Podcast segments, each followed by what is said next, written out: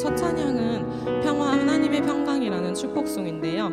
어, 제가 이 찬양을 생각하게 된 계기가 제가 직장에서 몇 달 전부터 신우회라는 거를 해서 그 교회 다니는 몇 선생님들과 같이 한 달에 한 번씩 하나님의 말씀을 나누고 있는데 이번 주에 했던 찬양이 이 찬양이었어요. 근데 이 찬양을 부르면서 굉장히 모순되었던 게 직장에서 하나님의 말씀을 나누고 내가 싫어하는 사람들과 같이 하나님의 평강을 구한다는 것 자체가 너무 제가 모순적인 거예요. 그래서 어, 여러분들도 가정이든 직장이든 어느 공간에서 음, 하나님의 평화를 구할 수 없는 음, 그런 곳이 있다고 생각합니다. 그래서 어느 상황에서나 어디에 우리가 있든지 간에 어, 주님의 평화를 동일하게 구하고 그것을 감사하며 나아갔으면 좋겠다 라는 것을 같이 나누고 싶어서 첫 찬양으로 한번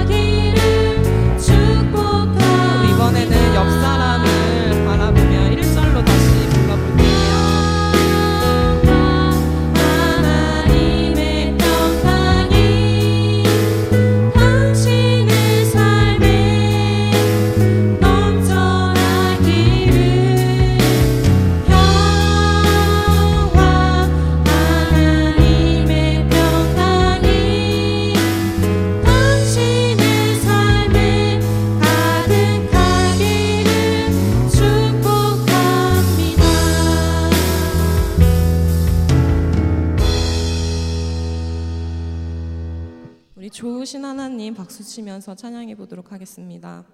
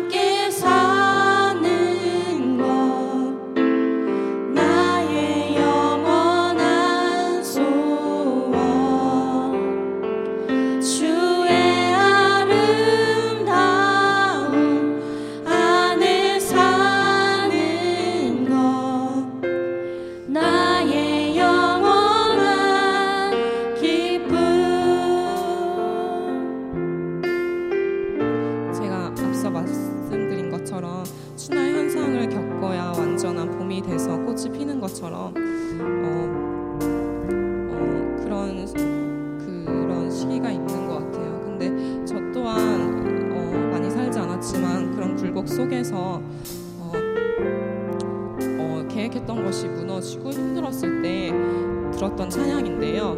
어, 어쨌든 어떤 걸 계획하든 어떤 게 나에게 지금 닥치는지 간에 어, 결국에는 우리가 하나님과 사는 것이 나의 영원한 소망이고 어, 그리고 어- 내가 어디에 있든지 무엇을 하든지 그냥 그곳에서 주님을 찾고 그 안에 아름다움을 발견하는 것이라는 것을 깨닫게 됐었어요. 그래서 어, 앞서 말씀드린 것처럼 여러분이 어떠한 삶을 살고 있고 일상을 살고 있는지는 모르지만 그 속에서 어, 여러분들의 삶을 어떠한 방법으로 다양하게 꽃피울 주님을 기대하며 찬양을 다시 한번 불러보도록 하겠습니다.